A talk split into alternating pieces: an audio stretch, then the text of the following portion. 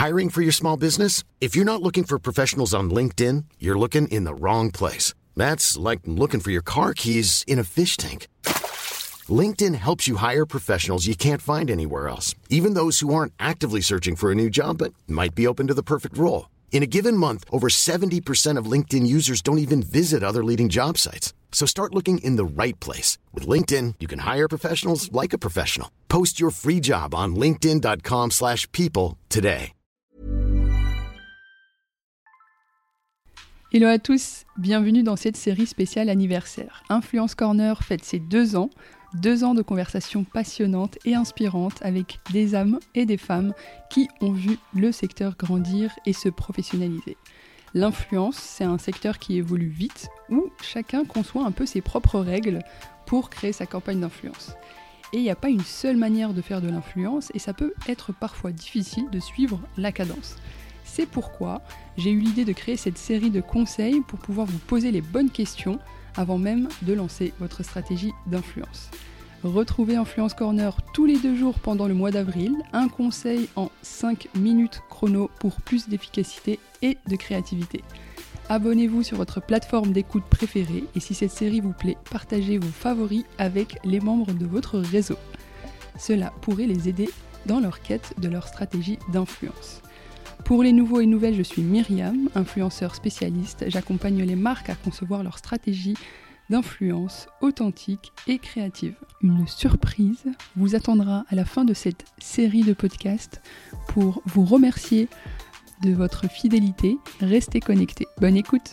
On débute cette série de conseils avec l'audit d'influence. C'est une notion assez nouvelle dont vous avez jamais entendu parler, mais je trouve qu'il est nécessaire pour deux raisons de réaliser un audit d'influence avant même de lancer votre campagne d'influence. Première raison, je dirais que euh, c'est euh, pour faire le point sur vos ressources en interne, que ce soit des ressources humaines ou, ou, euh, ou financières. Je pense que c'est super important de faire un état des lieux avant même de se lancer dans l'influence de façon à ce que vous puissiez gagner en efficacité. Et la deuxième raison, ce serait euh, d'avoir une première feuille de route euh, dans la rédaction de votre brief, dans le cas où vous faites appel à une agence partenaire. Euh, je vais détailler un peu ce que j'entends par audit d'influence. Pour moi, un audit d'influence, c'est un audit qui va déterminer la place que détient votre stratégie d'influence dans votre stratégie globale. Euh, on sait que dans certaines euh, entreprises, l'influence euh, va dépendre des RP, comme pour Disneyland Paris. Noémie Kabilis me disait que eux, ils ont exclusivement un enjeu de visibilité, donc c'est lié au RP et il n'y a pas vraiment de, mesures, si ce n'est vraiment en termes de retombées. Donc là, on retrouve la même notion que les RP.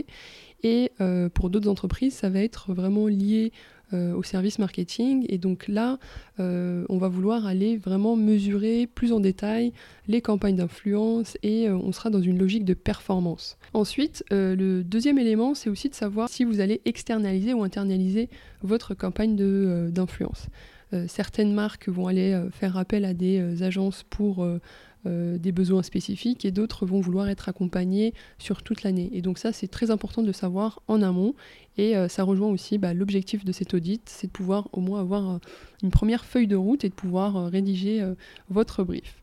Et enfin, c'est aussi délimiter les contours de votre campagne, savoir si c'est pour un lancement de produit, si c'est pour un nouveau positionnement qui sera appuyé par l'influence, mais aussi les dispositifs que vous allez déployer. Est-ce que c'est de la co-création? Est-ce que c'est du placement de produits Est-ce que c'est de, de l'événementiel?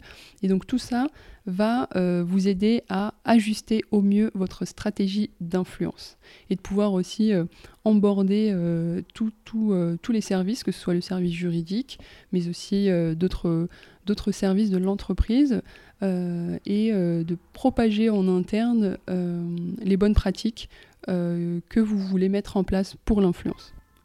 C'était le conseil du jour. J'espère que ce conseil vous aidera dans la quête de votre stratégie d'influence. Abonnez-vous sur votre plateforme d'écoute préférée pour ne pas rater les prochains conseils et partagez cette série autour de vous pour qu'elle puisse être bénéfique à d'autres personnes de votre réseau. Vous avez envie d'aller plus loin, inscrivez-vous à la newsletter Le carnet de bord de l'influence sur Substack, lien en description de l'épisode. Et bien sûr, je reste à votre écoute. Envoyez-moi vos questions sur hello at influencecorner.fr. À très vite